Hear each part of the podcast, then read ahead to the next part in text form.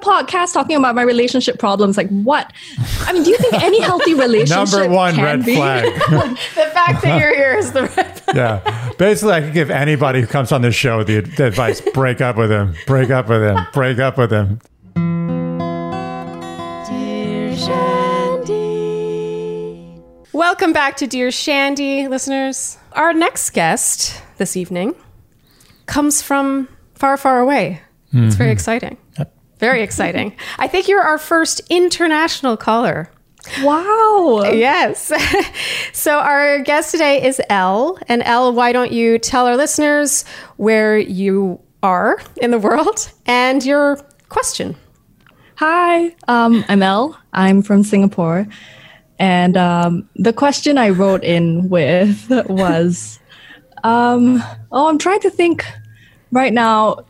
Well, it was a pretty long one, but it was basically, why does my boyfriend have some kind of issue with apologizing when he's late? Mm. And because I keep forgetting all the scenarios, the last time this happened, I made very sure to note it down. Like, I wrote it all down and everything so I wouldn't forget. And so I would be justified in complaining about this. And well, it basically went something like, we were meant to meet a friend together, and I said I would drive over and pick him up, and then we would go together. And I was waiting in the car, and I had to make a few loops because the place I was waiting at, there were other cars chasing me, and I was feeling quite like anxious and irritated. And then after 2 rounds of being chased by people, I called him and I was like, hey, where are you? I don't think I said hey at all. I was just like, where are you? And then there was no greeting. Yeah, it was just a where are you is so much angrier than hey, where are you? It's so true that hey makes a big difference. Yeah, it's like no pleasantries. It's like, where are you? Yep. Yeah. And he was like, oh, I'm right here. And then I see him strolling from the entrance of his apartment, and he's just walking with a drink in his hand, and he's just like, he's making no effort to rush at all, and that just pisses me off so much because I always rush when I'm late. Yeah. And then he gets in, and then the mood is so hostile, and we're both like, we can tell that we're both annoyed at each other. But how is he annoyed at you in that scenario? Why is he annoyed at her for being annoyed at him? Yeah, exactly. Which I feel he's the one who's late. You had a set time. Well, yeah, clearly there's an issue. That's why she wrote an email to a podcast about it. I'm trying to understand why he could be that annoyed with her annoyance. Well, let's get into the. Okay, sorry. Let's finish, and then we're going to have a lot of questions for you. So let's see. Okay, how long? Okay, yeah, go. You go. Oh, okay. How long have you been dating? 3 years now. 3 years. And this has always been a problem. Well, I think it always has been, but it's just that earlier on, I don't think we both expressed the full potential of our feelings. I think we always kept trying to keep it under. Mm-hmm. And as people, I think we're both quite like, we always tend to want to hold back. Like, neither of us are explosive. Right. So I think we kept it up for a good period of time. Like, I would get annoyed, but then I would just kind of tell myself to get over it, and mm-hmm. and it's only really started surfacing in full strength in the last maybe 1.5 years. It's blossomed. It has blossomed. That is one nice way of putting it. So when you say it's come to pass, so you're saying you get into actual fights about it now. I don't even know if it constitutes an actual fight. It's just a very cold, frosty exchange. You know what? This is becoming something else. I think it's a conflict issue. Yeah, this is more about your conflict resolution. From what we're gathering so far. I have so many questions now. Okay. At first, I thought it was just about a guy being late. Now it's everything. Well, yeah, it is a monster. I guess for me, the question is, is it just about the lateness? Like, I gather that you're more annoyed by his demeanor in being really late than actually the fact that he's late. Like, if you felt like he was rushing and he was making an effort, then you would be more understanding. Exactly. Yeah. This is a 2-part question. My first question is, you've expressed this to him, correct? Yeah. Like, how many times? Almost every time, but I think... But most times he's been late after a certain period where you were no longer just sort of being polite with each other, you were really letting each other know how you felt. Yeah. His reaction, he understands that it's about more so the effort and the apology and just the general attitude around it and not as much about the lateness, correct? I guess I'm not sure if he actually really knows that. Not until the latest conversation, because previously it would always kind of, I would keep holding it back and then, but at the same time, I wouldn't be able to fully get over it. So he could tell that I would be annoyed the whole time. And then it would keep snowballing till the end of the night where then we would sit down and I would be like, look, I was so annoyed because I just feel like you're not making enough of an effort.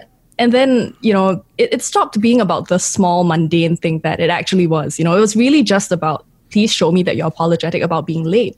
Yeah. And I always tried to say like, oh, well, is it because it makes you feel inadequate that, you know, like you don't like it when you've done something wrong? And do you just think that by not validating its existence, then it just didn't happen at all? Like, does it make you more comfortable to just deny that it happened at all? But, you know, I don't think he ever really got there. So I'm either wrong or he's not ready to confront it or this. It's okay. I have so many questions. We both have a lot of questions. So, okay, on average, well, how many minutes is he late when he's on average lateness? What are we talking about? Usually it's about 30 minutes on average. 30 minutes? Whoa. Yeah. 30 minutes late? Oh, that's late. Yeah. Oh, that's regularly? That's very late. Not regularly, but when it happens, it's around there. And how often is she 30 minutes late? Let's say in a month, you do 15 things, like where you have to be on time or it's nice to be on time. Like how many times out of those 15 is he late? About maybe just one or two. One or two. And is there any other behavior he exhibits in your relationship that is also disrespectful of you or your time? Like there's two ways of being late. There's two types of people who are late to me. There's the person who has terrible time management or time conception. That's me, by the way. Yeah. An ex-boyfriend of mine called me a time optimist. Right. They just don't have an idea of what an actual frame of time is. I just have very bad time management. Yeah. I'm like, this is definitely enough time. And then it just sort of snowballs and I just lose track of it. And even when I think I'm giving myself extra time, it just sort of, I run out of it. It's not my favorite trait about myself, and I'm certainly getting better, but... I'm like that as well. Okay. So yeah, so do you feel that in his case, it is column A, so it is just sort of poor time management, or column B, which is... Right, which is he doesn't have enough respect for other people's time, or other people's anything. He's just sort of a little selfish. Yeah. I'm inclined to think that he's an optimist, but it's also the fact that he's very free about his time in the sense that, you know, the times that he's been 30 minutes late, it's never that I said 7 p.m. sharp and then he shows up at 7:30. Usually in those instances where he's 30 minutes late, it's because I say, oh, we should have dinner. And then he says, I get off work at 6:45. And then the expectation is that we are going to meet maybe about like 20 minutes after you get off work because that's the amount of time it takes. But then at 6:45 or maybe 7, he'll say, oh, I'm on my way now. So it's kind of, it's usually that free form, like mismatch of expectations, I think, that's always causing this. To me, that sounds like column A. Time management issue. Time management. And he does text you. It's not like he... In that situation, at least, he doesn't just show up half an hour later. There is sort of like, oh, I'm leaving now. Like he does check in, correct? He does. But then I want to hear the, oh, sorry, like, because there's that expectation. Like, you know, we have that kind of unsaid expectation that, you know, if you say that you're going to be done with work at 6:45, then that means that you're going to get here at 7:15. But if you text me at 7:15 and say, I think I'll be 40 minutes long, without saying, sorry, I think I'm going to be longer than expected, then that's just really annoying to me. Is he from Singapore? He is, but he's from a different culture within Singapore. Okay. That's why I was curious if there was a cultural difference there. So my question is does this bleed into other aspects of his personality? Like, is he in any other way selfish or disrespectful of your needs or your time? Or is there any other aspect in the relationship or your feelings where he is, you know, kind of sucks? Yeah. Yes, actually. So I was so unwilling to confront this maybe about a year ago, but now I'm just like trying to be honest with myself. And the truth is, I know he doesn't respect that I get very emotional. And I am a very emotional person. I can accept that. But I know he kind of thinks it as a weakness when I display these like big, a weakness. When I show these big displays of emotion. Yeah, because he doesn't allow himself to feel that way. And I think, you know, he's had a complicated family history, so he often like suppresses his true feelings. And I think he sees it as weakness when, you know, when I get teary or like, you think or you know. I know. We spoke about this, and you know, I said, well, I think we fundamentally disagree and don't respect each other's ways of dealing with our feelings. And he said, yeah, you know, I think that's true. Like he always wonders why I can't be a bit more. It's a good word. Like just a bit more. Like I like rein myself in, or to, you know, or to kind of manage. Like he thinks it's insane for me to be so like to let my emotions flow so freely and be so volatile. I mean, how frequently are you having an emotional episode? Because right now I'm not into the sound of this guy, to be honest. Yeah, are you happy? Are you happy in the relationship overall? No, I'm not right now. I'm at the point where I'm kind of assessing it and trying to figure out if this is right. I think in the past, you know, we had a lot of really good times and we were able to communicate really freely because we both had that willingness. But I think we went through quite a bit of, you know, ups and downs with, especially on his side. He discovered family that he never knew existed in the past year. Wow. And yeah, so I mean, it's really heavy, but you know, that was really when it all began. Like it took a huge toll on us because I always crave intimacy so much, and to the point where, you know, when something even looks missing, I start to zero in on it and start to overthink it. And I think at a time where he was drawing away, trying to figure out like his emotions and his sense of belonging and you know, where he felt he sat in, you know, the fabric of his world. I started to feel like he was drawing away from me. And I think I approached it pretty, I kept asking him questions. Like I kept saying like, oh, what's up with that? Like, you know, why are you behaving like this? And because I think he wasn't ready to confront it, we ended up just getting in so many fights. And it would really stress him out that I didn't give him the time. But, you know, from my perspective, it's I need to know what I need to give you time for. Because to me, it seemed like a good thing that you found family you didn't know existed. Like, it seemed like a joyous thing. So I had no idea that, you know, for a long time, I didn't know that he was going through so much. And I think all this misunderstanding just led to an inability to communicate after that. So I got to say, like, yeah. I feel like because you say all the misunderstanding led to an inability to communicate, but it kind of, I'm trying to find a time in your relationship where you said early on you did communicate freely. To me, I feel like there's this a mismatch chasm. Well, I just feel like there's a chasm, like the fact that you don't feel fully comfortable to release your feelings and just fully express yourself. And then do you live together? No, we don't. Oh, you don't. 3 years. Has there been discussion of living together? It's not very customary in Singapore. Okay. I was about to ask that. Yeah. Yeah. I guess it just, for a 3-year relationship, whether or not you live together, I find, and maybe this is a cultural difference, but I feel a distance in this relationship. Mm-hmm. Do you agree with me? Sure. I do too. Yeah. Like if he discovers family he didn't have, like you would think that would be a time. If it were a moment of turmoil in his life, that he would lean on you and look to you for comfort as this constant that he's had since before learning that information and into post knowing that information.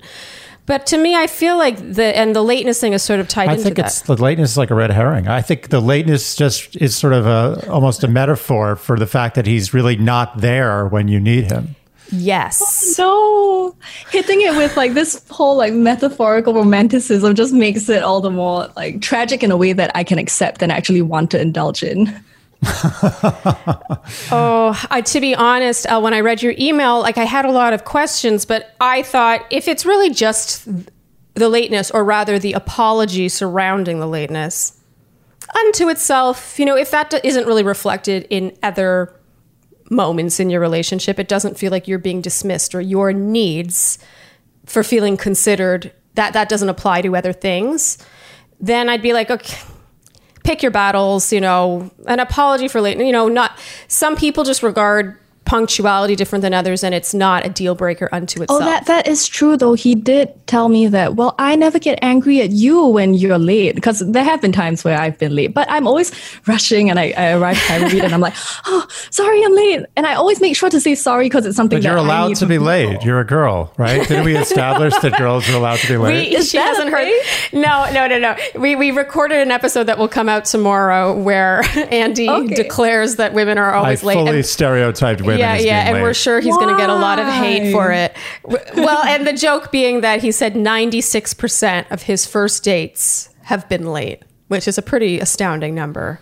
But especially with a first date, it might just be because she wants to look unavailable. Oh, right? That's what I was saying. Yeah. Usually there's a reason like that. I don't fault them. The only time I get upset on a first date, well, when I used to have first dates was when it was like insane, when it was like 45 minutes, when I was just like, you know, I had like 7 drinks by the time she got there. I was plastered. And trust me, I relate to the boyfriend in this alone. When I'm meeting someone and they're really late, I have a higher tolerance for lateness because I know what it feels like to be rushing and to be late. So it doesn't bother me as long as we're not entering like really unacceptably, insultingly late. The key word is rushing, isn't it? Like, don't you rush when you're late? Well, that's my next point is, if I'm 5 minutes late to meet someone, I apologize and I don't feel good about it. Like, if I cannot be 5 minutes late, but, you know, after leaving the house, I do my utmost to be there on time. It's more so that the decisions before that sort of snowball, and then I'm in a situation where it's not possible to be on time. But that's why I relate to him just in the sense where it's like, I don't complain about you being late. However, the bigger issue for me here is the dismissal, how you feel your feelings are dismissed. Mm-hmm. Like, you feel that you are not allowed to express yourself fully in your full capacity. You're not allowed to be your messiest, your hot, messiest self to the person that you may spend your life with is a problem to me. And I feel hesitant to say that. You've been together for 3 years. You can take everything we say with a grain of salt, but forever is a long time to spend with someone who you have to tiptoe around in any way. Yeah. It's true. But it's like, I think in the past, we were able to. So when I say I was holding back, I would hold back for a whole evening. And then after that, you know, we would let it all out and it would become more emotional than it had to be. But at least at the end of it, I always felt heard and, you know, and it always felt resolved. And you know, we didn't keep a log of things. But I think with that whole episode with his family, I think I came in with complaints maybe at a time where he didn't feel equipped to deal with them. And that's just caused a rift in the communication, in the sense that I feel like I'm scared to say anything that's going to break the peace now, because this peace is so precious and so hard to come by that you just want to preserve it as much as possible, even though it might not even be real. And how long has it been since he discovered this family thing? And how long was the turmoil? And then how long has the peace been? It's been 1.5 years since that day. It was all so dramatic. He met his little sister in a carnival. He recognized her face, and he kept saying, like, I don't want to open that can of worms. You know, what if she already has a life? Like, I don't think we should connect. And I was the one who egged him on, and I said, no, you should do it. You should just do it. I mean, you're gonna regret this if you don't. And he did it, and now it's.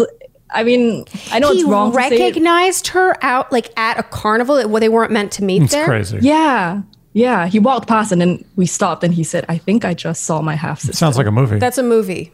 It is a movie. It's so dramatic.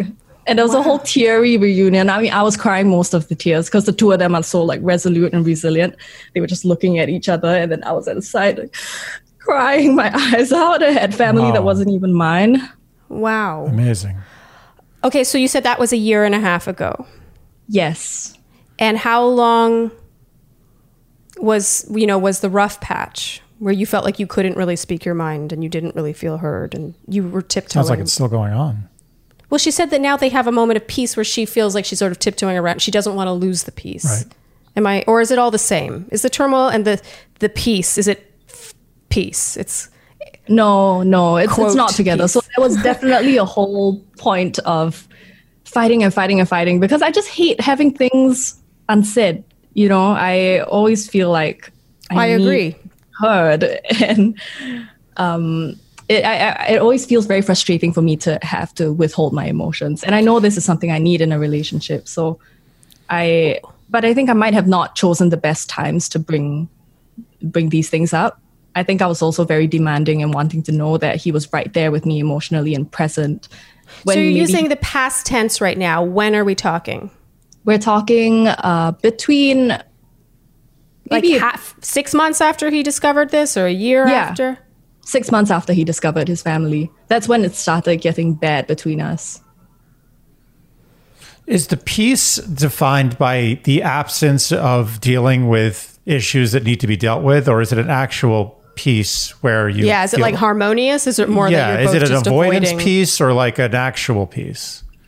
Sounds like an avoidance piece. It is avoidant, but it's also that, you know, we both came to that realization that we were fighting so much, and whatever we were doing just wasn't working. So we both kind of let go of that need to fight, and then we just said, you know, let's just try something else. Like maybe let's just try being friends again and like doing friend-like things to enjoy each other's company. And then we started doing that, and you know, we do make very good friends. So it's like when we have a shared interest, things are good in that sense. We laugh together a bit more, but we're unable to get to the meat of, you know, what I always thought like love. That's a problem. I'm sorry, that's a problem. Our last episode 5, we brought Margie, Andy's ex-fiance, who's a therapist. You know, a big part of her, you know, her relationship mistakes that people make is the conflict resolution. You, as she said, you need to feel like each time you fight that you are at least are like at the next level. Like the next time you have this understanding, you come to, you don't just solve the fight and the next time try not to fight again. Like, Of course you don't want to fight all the time, but you would hope that each time you fight, you learn something about each other and you both implement that in how you move forward together. And that's what concerns me, is that you said that you'll fight and that you'll kind of come to an agreement, but that you just sort of, it just sounds like you said, it's sort of avoidant. The peace is not because you've reached this new level together. It's more so that you've kind of done a loop-de-loop and you're back where you started, sort of. And I'm so aware of this. It's so frustrating to know that there was a time where, you know, every time we fought, it felt like we understood each other better. And then that all went away. So I think the difficult thing about this is knowing that it has the potential to be like that. Because I know it's happened before, like that feeling of growth and knowing that, okay, you know, we understand each other. Let's do better. And then for that to suddenly go away and for our fights to just become like hitting a wall every time and then us trying to avoid it, like it's become such an unhealthy thing.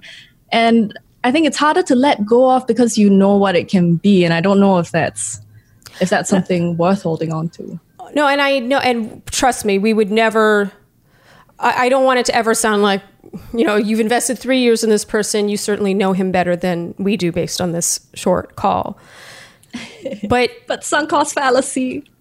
I just really strongly feel that something productive must come of your fights and that you cannot be afraid to have them at all. That's to have a life together. If you just want to date him for a while, that's great. And I know you know how good it can be based on how it has been in the past. But, you know, there's a reason people break up. It's not like things look the same in the beginning than they do at the end. That's how it works for everyone. I I think personally, and you can jump in at any time, Andy. Okay. I personally feel that the tiptoeing has to stop. It must. I know. It is an impulse on my part, and I understand that that's something that I have to get rid of.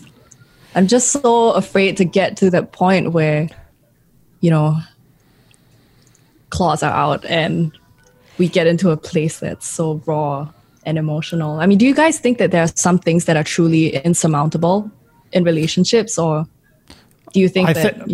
I personally think that if he's been exhibiting this behavior for this long, I think it might not be something that's going to change. I'm concerned that it's been, you said, 1.5 years since he discovered this, and I fully recognize how jarring... Well, no, I can't fully recognize, but I have an idea of how jarring what he went through is. But that was 50% of your relationship ago. Mm-hmm. I know, I've done the math. I'm like, I'm going to be unhappy for 50% of this relationship. And I don't want that number to keep getting bigger. Can you remind me how old you are and how old he is? I don't know if I got that part. I'm 26 and he's 28. Okay. Have you ever broken up with somebody? Yes. But it was always, there was always that underlying, the times I've broken up with people, I've never been sure that I wanted to be with them. Mm. It was always kind of something that I fell into or just kind of happened. But so you're sure you want to be with this guy? I mean, at least I was at one point. So I am saying that the times where I have broken up with people, I've never at any point felt like, oh, I really want this to happen. Right. It was just something that I kind of fell into, and it started working, and it kind of took me along in its current, sure, rather than me having set my mind to it, I think. And that's what because I just don't want to live in regret. That's my biggest fear. Like, I don't want to. That's me too. Yay. Yes. I mean, not yay, but I totally relate to that. I have a legit phobia of regret. It's a deciding factor in almost every major decision I make. Exactly. Because it's also the fact that you just don't want to, I just want to be able to live with myself. So anything that happens, that it'll be fine as long as I can always justify it in hindsight and say that, well, I made that decision because it was the best I could do with the information I had. Yes. Even if it was the wrong one in the end. We're very similar people. How do you think he would react if you said, you know, I'd like to just take some time apart? I did try to say that once, and that was the beginning of this year. And that was the point. In January, that was the point where we went from turmoil to peace, pretend peace. Yeah. Pretend peace. Yeah. Armistice. That was the point. So do you think that you scared him into sort of behaving himself, like at least putting on the air of behaving himself because he was worried you were going to leave? I think so, because he really didn't see that coming. And then, you know, he had a big overhaul of, you know, feeling confused and scared. And then, you know, I also thought that because he was so scared to break up, I was thinking, okay, maybe he's getting a bit too dependent on me, like the idea of having me as a safety net. But after that was when, you know, he started becoming a bit more less scared of having difficult conversations. Mm-hmm. Okay, that's promising. Because he was making that effort, I also didn't want to push it on my part. Like I was so happy with that progress that I was scared to kind of take another step forward. That's fair. You sound very... She's very reasonable. You sound very reasonable and very intuitive, frankly. I'm just wondering, again, I know I asked you this before, but are you happy? You said you weren't really happy. Like, are you... how often do you see each other? I don't know. Like... We see each other about 2-3 times a week. Okay, so regularly. How excited are you when you're about to see him? Like, are you like, is your heart fluttering, or are you just like, okay, here we go again? No, not at all. The thing is, 3 years though. 3 years is kind of... 3 years is a, I don't know if... But you should be at least looking forward to it. Yeah. Like, there's we live together. I have to see you all the time. Yeah. I know what you mean. Like, do you feel like a sense of anticipation? Like, you look forward to the days where you see each other. If I didn't live with you, I'd be very excited to see you. Yes, I agree. And I'm very excited to see you every day, but it's like I see you all day. No, but even when we have something planned together, there is an excitement. We're going to break up now. Yeah. This is it. This is our first big fight. So, but yeah, that is a good question. Do you feel just a sense of anticipation those 2 to 3 times a week? I do, but it's because I exist. I feel like this relationship exists in two forms. The one that's actually unfolding and the one that's in my mind where I'm uncertain of whether it's going to be the one. I think all my life I've always put this expectation on finding the right relationship, the perfect relationship. And I think because of all my uncertainty there, it affects what happens in the version that's actually happening in real time. So I get excited because we say, we're going to go to the beach and that's fun. And I look forward to it. But then in the back of my mind, there's this looming cloud of knowing that I don't know if this is really going to work out because there are all these problems, these cracks in the big picture ways, even though I enjoy our day-to-day so much. So when you go to the beach, is it fun? Do you have a blast? Yeah, we have a good time. But it's only because we don't touch on the things that make us vulnerable and uncomfortable and raw. It's like because we never venture into that ground, we get to have a good time together. But I intuitively know that that's not, it's not the true contentment and happiness that I can feel. Like I know this about myself, and I think existing in this state of like discontent is so it's so difficult to get out of. Can I ask one thing? Sorry. Yeah, I'm squirming listening because I'm not. Yeah, you go. You sure? Yeah, you go. I won't forget. Don't make us squirm any longer. Sorry. No. I'll remember. You go. Just getting back to the lateness for a second. Okay. So lateness to me, if you're going to think of it as a sort of a negative thing, I associate with being irresponsible, like not reliable. You cannot rely on this person to deliver when you need them. So does that lateness flow into other parts of your relationship where you find him to be unreliable? Yes, actually. Sometimes he changes his story a lot. Like, there was once where I was in London and I was feeling quite homesick, and he was back at home, and I said, "Hey, I'm feeling really bad. I feel breathless," and it sounded like a bit of an anxious state of mind that I was in, and then he saw my message, and then I saw him active on Instagram, and I tell you, I blew up. I completely lost it. I was like, "You saw my message and you didn't think it important enough." He didn't reply. Yeah, so he didn't reply immediately, and I know I only gave it like maybe 5 minutes, but the fact that I saw him active on Instagram, that made me so annoyed. And then after that, we had a whole fight about it. He apologized. But after that, he disabled the function where you get to, it where people red. Get to see. Oh yes. My God. That and was the lesson so he took from that. Yeah. I know. Unbelievable. Be smarter next time. Oh my God. Can I'm going to say one last thing. Yeah, I think it's very interesting that you came on this with this lateness thing, which was now completely, I feel like, just pure symbolism for the fact that he isn't there. He's not there. And you need someone who's going to be there for you when you need it. True.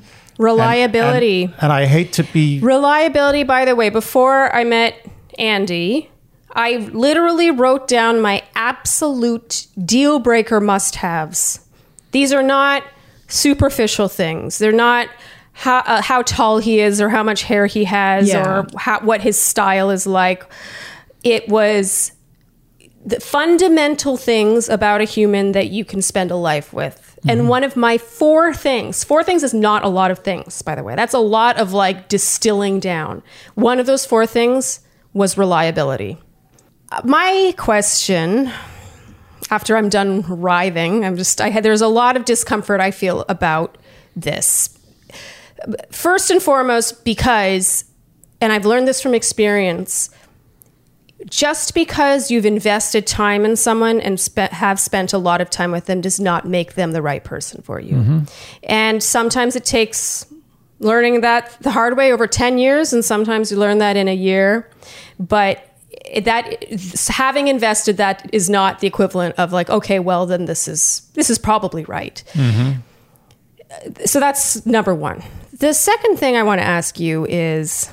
I didn't ask you that. I just said that. But the thing I want to ask you is, you know, we're hearing your side of the story right now.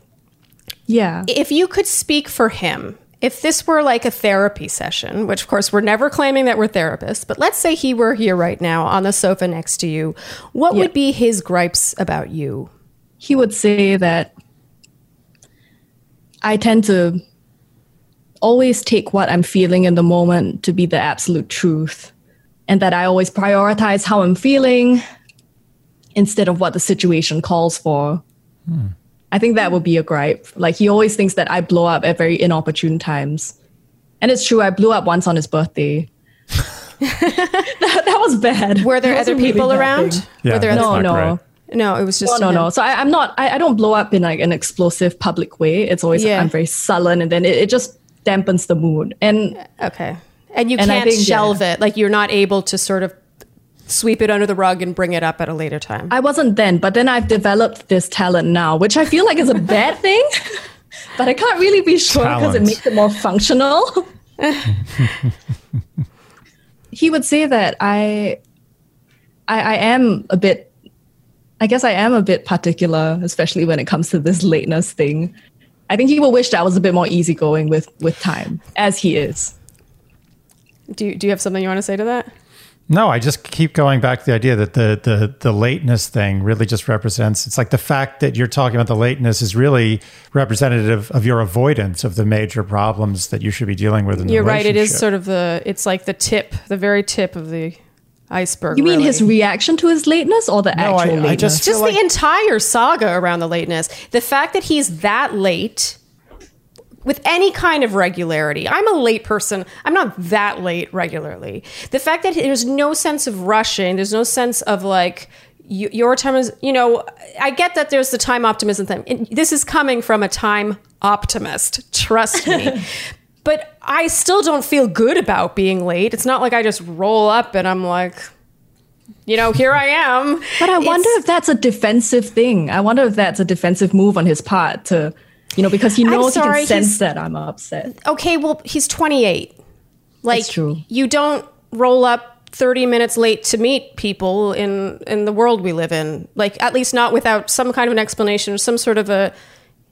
Sorry, you know, your time is also important. It's just a sense of respecting each other's time. And again, this is coming from a time optimist. So please, like, it means extra coming from me because I am already not great with being on time. Mm-hmm.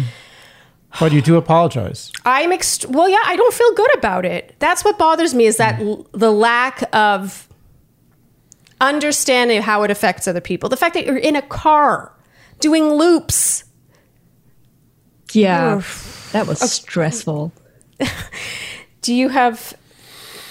I think there needs to be a talk here. Yes. I think you may have to consider another break.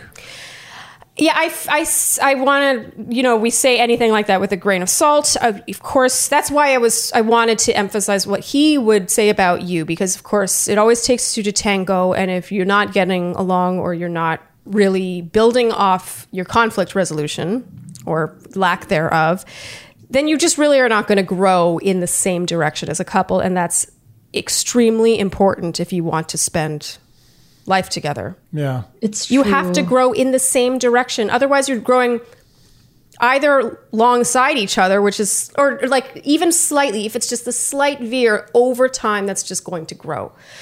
You really must, like Andy said, have a conversation, not be afraid of that conflict. And let me be clear about one thing. If his gripes about you is he feels you're very emotional, you're very reactive in the moment, or the truth, you know, how you feel. That always sounds like a bad thing, right? When, you know, when you say that, you know, someone thinks that you're too emotional, is that always a big red flag, or are there people who are truly too emotional? I always wonder. I mean, it depends how you are emotional. I'd have to see it in action. Yeah. Like, it could be a wide range of... I think that people might have an issue with me saying this. I do think it is possible to be too emotional to the point where you're just like not helping yourself. Like you end up kind of spinning, going in circles. And again, you don't learn about yourself and grow from that to the point where you can function better and are just a happier person. Yeah. However, I have a big issue with anyone calling someone else too emotional, especially when it's your partner. It's extremely important that you feel comfortable to be yourself. I'm getting more and more angry and emphatic on this call, and I realize that. It's because I'm upset for you. I think it's important that you feel safe to express yourself and your emotions. Mm-hmm. And not feel like judged for it or, God forbid, told that you're too fucking emotional. Oh my God, I'm upset. Yeah. And also, maybe one of the reasons why you are so emotional is because you're so... dissatisfied and you're like crying out and you're not getting what you need. It's true. But I also do know that I have the potential to, I do put this into practice. Like I always blow things up. And then after that, I'll kind of be like, okay, it wasn't that bad. But I do have this like, you know, a temper tendency to... It's not a temper. Like I'm never angry, but I go into this spiral where I'm like, oh, because he doesn't apologize that he's late, that must mean that he's the wrong person for me. Because if I were the right girl for him, then he would want to make me happy, and it just keeps unfolding into one simple thing about being late can become... What's funny about what you're talking about is that it can mean one of two things. The first is your intuition. You know, I think a woman, not just a woman's, but anyone's intuition cannot be underestimated. So if you find yourself asking yourself this a lot, it must be heeded. Truly. And I never want to tell anyone to end anything. I'm saying is that if you constantly are in a state of feeling dissatisfaction with how your partner treats you, you're 26.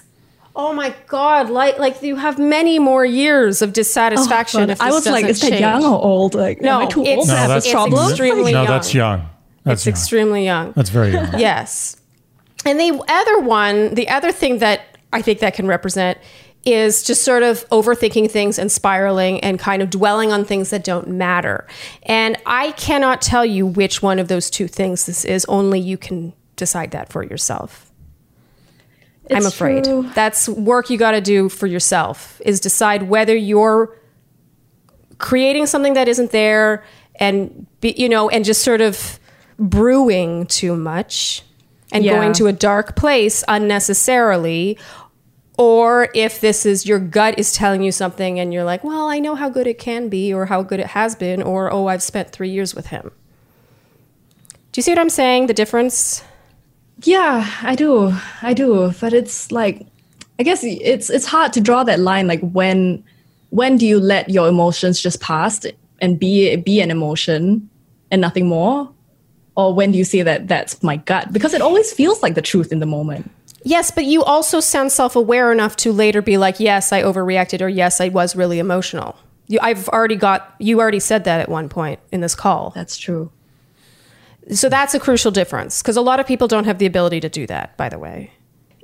One of the reasons why we resolve conflict really well is that ability, by the way. It's the ability to be like, I overreacted, like I took this out on you, and whether that's 10 minutes later or an hour later, it's that ability to recognize that fault in yourself. So you've already told me, even just in passing, or told us in passing, that you do that. If you did feel your emotions were the truth for all time, even in your most upset moment, then that's different. But it does sound like you do reflect afterwards and maybe feel that you did go a little far. I'm staying out of this one. I feel like I'm going to step in it. Sorry. You guys are you very emotional? Would you say that? Am I more emotional than anyone else you've ever dated? I think we're both pretty emotionally stable, like average emotional. I don't think either of us get carried away with our emotions. I think I've sort of reined mine in over the years, and trust me, it helps. I'm just gonna say this: it helps to be with someone who doesn't elicit emotional explosions from, like, that's a personality and compatibility thing. That's a great point, because I have been very emotional in past relationships. Same. And there you go. Yes. Because it was wrong. And when it's wrong, you're so frustrated. You're so filled with like angst and sadness, and you just rub each other wrong. Like, you don't. I have an ex who I fought with on a near daily basis, and I was emotional all the time. I was angry all the time. The drama in a relationship is no good. Well, it sounds like you guys don't have drama, but you're sort of tiptoeing around drama. Yeah, but they should have drama. Yeah, I almost feel like drama would be more productive. Yeah, like a healthy dose of drama. Well, I don't know if I don't believe in drama in relationships at all, but it's more about letting something come to the surface so it can be dealt with, whether that means breaking up or solving it and growing from it. The fact that it's just sort of buried is arguably the least healthy thing. Yeah. I really think you guys need to take a little time apart. I think at least you need to have a serious conversation and make sure you're in an emotionally stable place to have that conversation. I say that just so you keep him on the same page as you. Yeah. And you don't drive him away by being... Yeah. But I keep telling myself that, I'm considered... like, because I knew that I was unhappy. So in my head, I was telling myself, okay, I'm going through this relationship as if it's a break, but then I'm going to survey it. Because if we break, there's nothing that I need to know to be apart. But if we're together and functioning, then I'll know what's going on, and I can at least use that as evidence for me to draw my conclusions from. Okay, Elle, I'm going to give you some hard truths right now. You're a self-aware person who's reflecting, thinking about whether you're reacting too much, if you're being unreasonable, if what he's doing means this, means he doesn't care about you. For someone who is as detail and intel oriented and focused as you, you need to address this head on. It's the information you need. Like you said, you want to make decisions without regrets. There's a gaping hole right now of information that this doesn't feel like a 3-year relationship to me. And I know you don't live together, but regardless, 3 times a week is regularly for 3 years. There's a lack of understanding for each other. And I say that both ways. Yeah, I feel very strong. I really think you're young. You have to remember how young you are. You can't embrace the comfort or, say, oh, well, we have a peace now. When you say to me, you have a peace, that doesn't sound... It's like North Korea and South Korea. There's peace, but it's a horrible situation. Not saying that your boyfriend is Kim Jong-un. Yeah. But what I'm saying is that you are accepting a lower bar for this relationship than you should be. There's nothing wrong with you. You have to remember that you're young. I don't want you to feel like when you said 26 is that old. That is the worst reason to stay in a relationship. Yeah. The worst. If you try to fix this, and I feel like you're trying to fix him, you're trying to fix this, instead of thinking about the fact that maybe this isn't fixable. We've been at it for 3 years, and we've just come to this sort of stalemate, which is really what it is. You're at an emotional stalemate. Yeah, that's maybe true. It's time to just cut the cord. Look, if it's supposed to be... brave about it. You got to be brave, because life is short. As much as when you're 26, you feel like you have all the time in the world, you could be 4 years more into this. You'll be 30 and you'll be like, wow, I wasted another 4 years. Nothing's been resolved. We still don't talk about conflict. He's still late every single time. I've missed the first 30 minutes of every movie we've gone to see. You don't want to get to that place. So I think you might want to consider a little bit of a cut. At the very least. A little bit of a cut. Just a slight cut. Not a cut, just I feel so hesitant to ever tell anyone that. I don't want to tell you to break up with him, because I don't want to take that responsibility. But I will say that you need to really think about what makes you happy. Are you happy? Have you given this enough effort that it deserves? And do you think you could find something better? And the comfort factor is so dangerous. Like, you're just like, oh, it's comfortable. You know, I'm used to him. Like, it's like the codependency, they call it sometimes. But you have to just get out of that comfort zone and be like, I need to make a decision for myself. And the decision you need to make is, look, are you going to make this work? And if not, we need to be done. And even with that, I think you really need to put your foot down and say, we just need to take some time apart and rethink this. I don't want you to break up necessarily, but I think you need some time where, you know, away from him, where you're not. I think there's an order here. The first thing that needs to happen is a conversation that's not in the heat of the moment and not when you're, you know, not something that made you blow up. It's like, I want to talk to you. And you sit down and you have a conversation and you have to let it all out. Oh, I know, but I'm like a kettle that just like overflows. And that's like, once I talk about it, I'm going to start crying and get really emotional. That's fine. Well, and then if you are afraid of crying while talking to your boyfriend of 3 years, then that's a whole other sign. Yeah. You want to be your rawest self with your partner in life. Do you feel like, as time passes, the certainty should always be on an incline, and that it never dips, like when it's the right person, as you both. You know who has something to say about this is my husband here. You want to talk about the back of the mountain?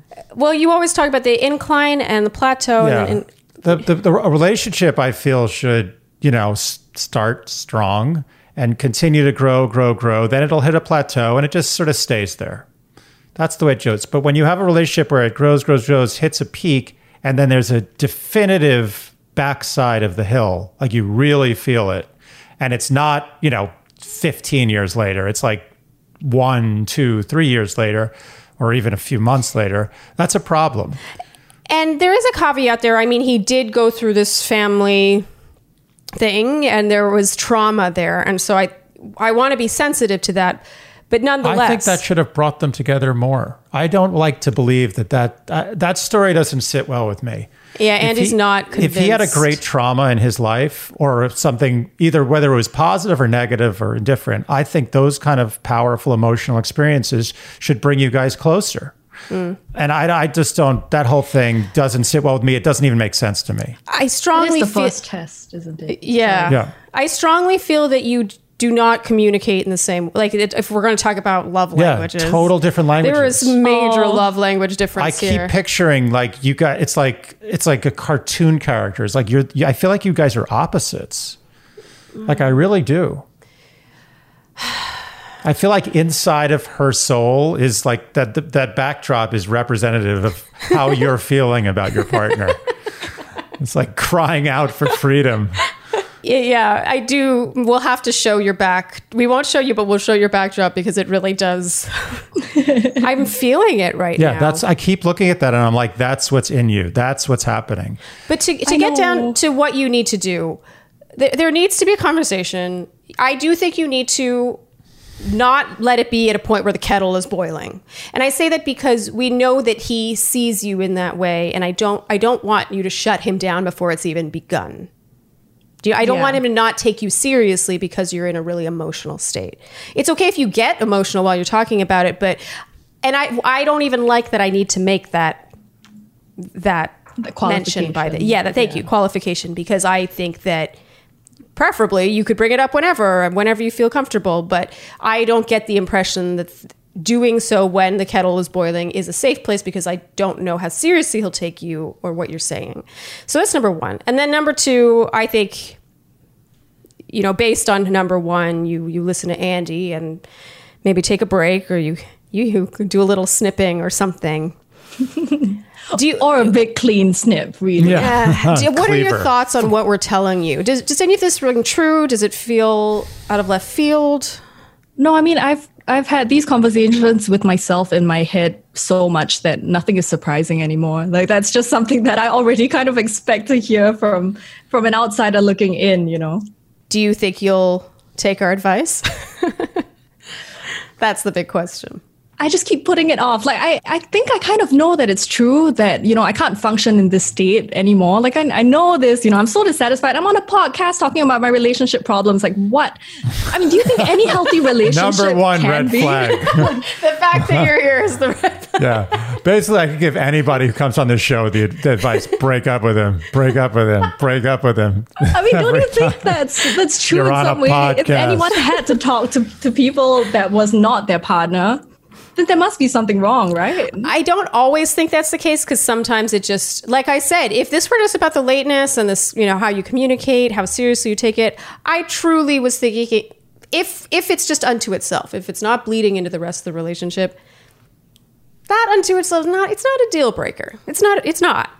I truly went into this not thinking I was going to tell you. Well, I was actually saying, like, how much can we talk about how this guy's laid? Yeah, here we are. We're like at an hour, and we're like, yeah. But now we see what's going on. That was just, you were just putting out a lure. It was like a little piece of bait. Yeah, you lured us in. You know, when I was writing my email, because, you know, I'm in so much turmoil, I can write paragraphs upon paragraphs of my grievances. Mm-hmm. It all came out, and then I was like, no one's ever going to answer that on a podcast, so I just deleted it all and asked one scenario in which I thought we could productively discuss, but we heard your cry for help. We heard her cry for help. That's actually very smart, because I do get emails where I get, you know, a lot of information, and then it's like 7 questions in point form.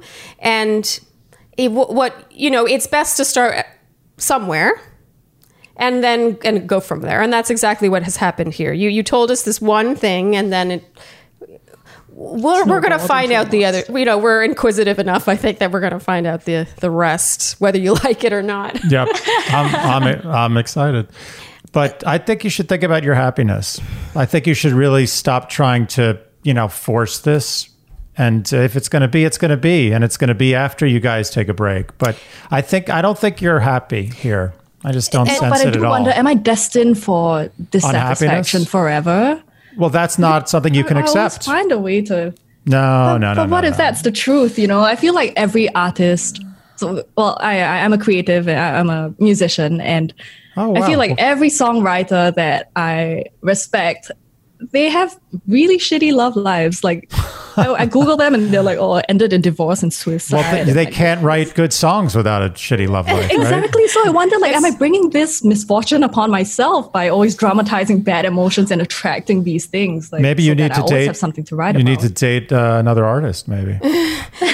And that comes back to what I was saying, how when you have to observe yourself, whether it's your gut, whether it's your intuition, or whether you're spiraling and creating problems where there aren't any, or overreacting to things, or going down dark paths that are not serving you or your relationship.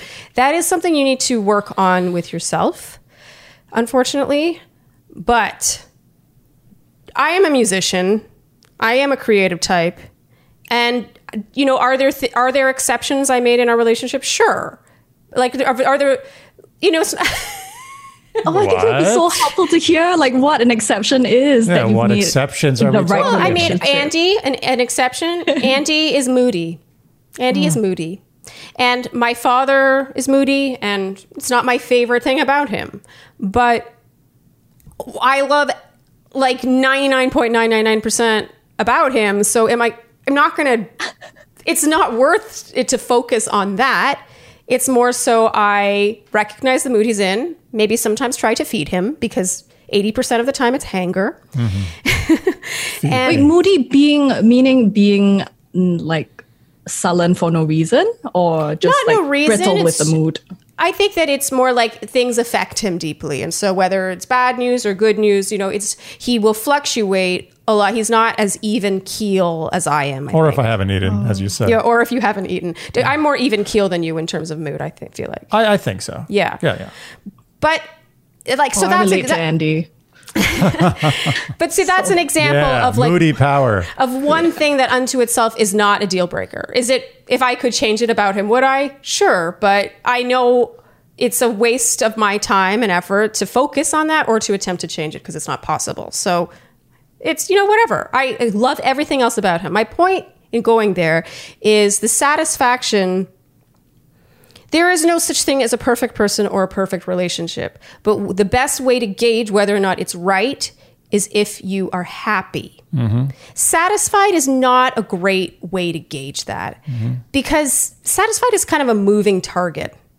You know, like... Yeah, your benchmark can change all the time. Yes. But happiness, whether you're really happy or just slightly happy, you know, you just... You know how it feels. Yeah. And whether the world is falling apart around you, it doesn't matter. You still have that happiness because of your partner. Yes. Yes. That's important. Your relationship should feel like a safe place that brings you joy. Mm-hmm. Not another thing you need to watch your step in. It's a new day. I think today you should think about being the first day of the rest of your life. Never been said. I hope that was helpful. It really was. It might have been hard to hear, but I feel strongly. Yeah, I've said everything to myself already, so it's good to hear it from other people as well. Okay. Put it into action. Yeah. It is time. Yes. Sorry, that was hard. No, I mean, it's okay. It's always hard, isn't it? Everything is hard. And you have to question which things shouldn't be hard. Yeah, that's mm-hmm. true. Some things should not be hard. Yeah. Hopefully who you spend your life with is not a hard decision to make or a hard relationship to be in. And it's probably the most important thing. Do you guys think that all right relationships shouldn't be hard? Yes. Yes. Easy. Really? But mm-hmm. what about the people who just like fight all the time, but they're just like, we are with each other, we're stuck with each other always, and that's not a relationship I want to be in. Yeah, that's nothing I want to be part of. You know, life gets hard. People get sick. People have children. You have to juggle jobs. People get laid off, and there's so much shit that will happen. You're 26 and 28. This should be the best time. Yeah. Yeah. This should be the easy part. It's the rest that's hard. And because it's easy together, you can withstand the hard, the future hard together. Mm-hmm. And on that hard note, Elle, I want a follow-up. Yep. Okay. I'm holding you accountable. Mm-hmm. Thank you. Thank you for calling. Yeah, thank you so much for your time and accommodating. It's a pleasure. Okay, good luck. Bye. Bye-bye. So, Andy. Ooh. Yeah. I kind of... What are your thoughts on that one? Well, here I was thinking that would be a mundane discussion about guys who are late. I know. That really veered off drastically. But in a sort of almost a beautiful way. I mean, I feel like she really kind of had a little bit of a discovery there. Do you think I kind of felt like we were telling her things she already knew? I almost feel like she was looking for a sounding board, just like this kind of us to just validate. Did you just say validation? Yeah. Oh, yeah. Well, there you go. Oh, that's what it might have been. But I think that she is going to do something. I mean, sometimes you just need a kick in the pants from a stranger. Yeah, absolutely. Absolutely. Sometimes a stranger's opinion is worth more than 10 close friends. Yeah, unfortunately. Yeah, just because it gives you a little objective clarity. I knew this day would come. I didn't expect it to come so soon. But, having a relationship podcast where it's inevitable you're going to hear someone's story and be like, oh my God, you guys really need... To break up. Yeah. And not break up, but at least take a break. And I feel so like, I'm a little like, I have a hard time with that because I don't want to be the reason why anyone breaks up. But at the same time, I cannot lie. No. And I honestly, like, I feel better that she's on the other side of the earth, so this guy doesn't come after me. Yeah, I have a feeling Dear Shandy isn't huge in Singapore, unfortunately. Well, it will be. We're internationally known as of now. Anyway, that was a tough one, but I stand by everything we said based on the information we were given. Yeah. Yeah. So speaking of Dear Shandy not being big on the other side of the world, you know how you can help Dear Shandy grow. That was a good segue. Please, if you enjoyed what you heard today, you can like, subscribe, hit notification bells, and leave iTunes reviews. Nice. Yeah, that's a big one. Because, you know, we're still a baby podcast and yeah, we want to keep doing this and keep growing and keep giving you our like really brutally honest opinions. Keep ending relationships. Oh, God. That one got so much darker than I meant for it to, but look, in the end, all we're doing is trying to make our life better. It's hard work. Someone's got to do it. Yeah, it is hard work. I'm like kind of like... I'm sweating. I'm a little worn. Yeah, I was glad you did a lot of that heavy lifting. I was just like, I don't know if I want to step in this. I took on like the kind of role I would with a friend on that one. It was hard to take sort of a back seat and sort of be...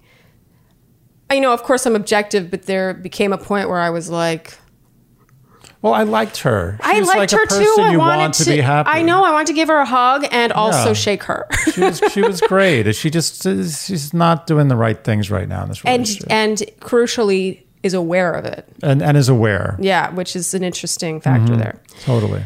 All right. I think that's it for this episode. God, it really went in a different direction. That's happening. Damn, I need a drink. I know. All right. Thank you guys for tuning in, and we'll see you next time on Dear Shandy.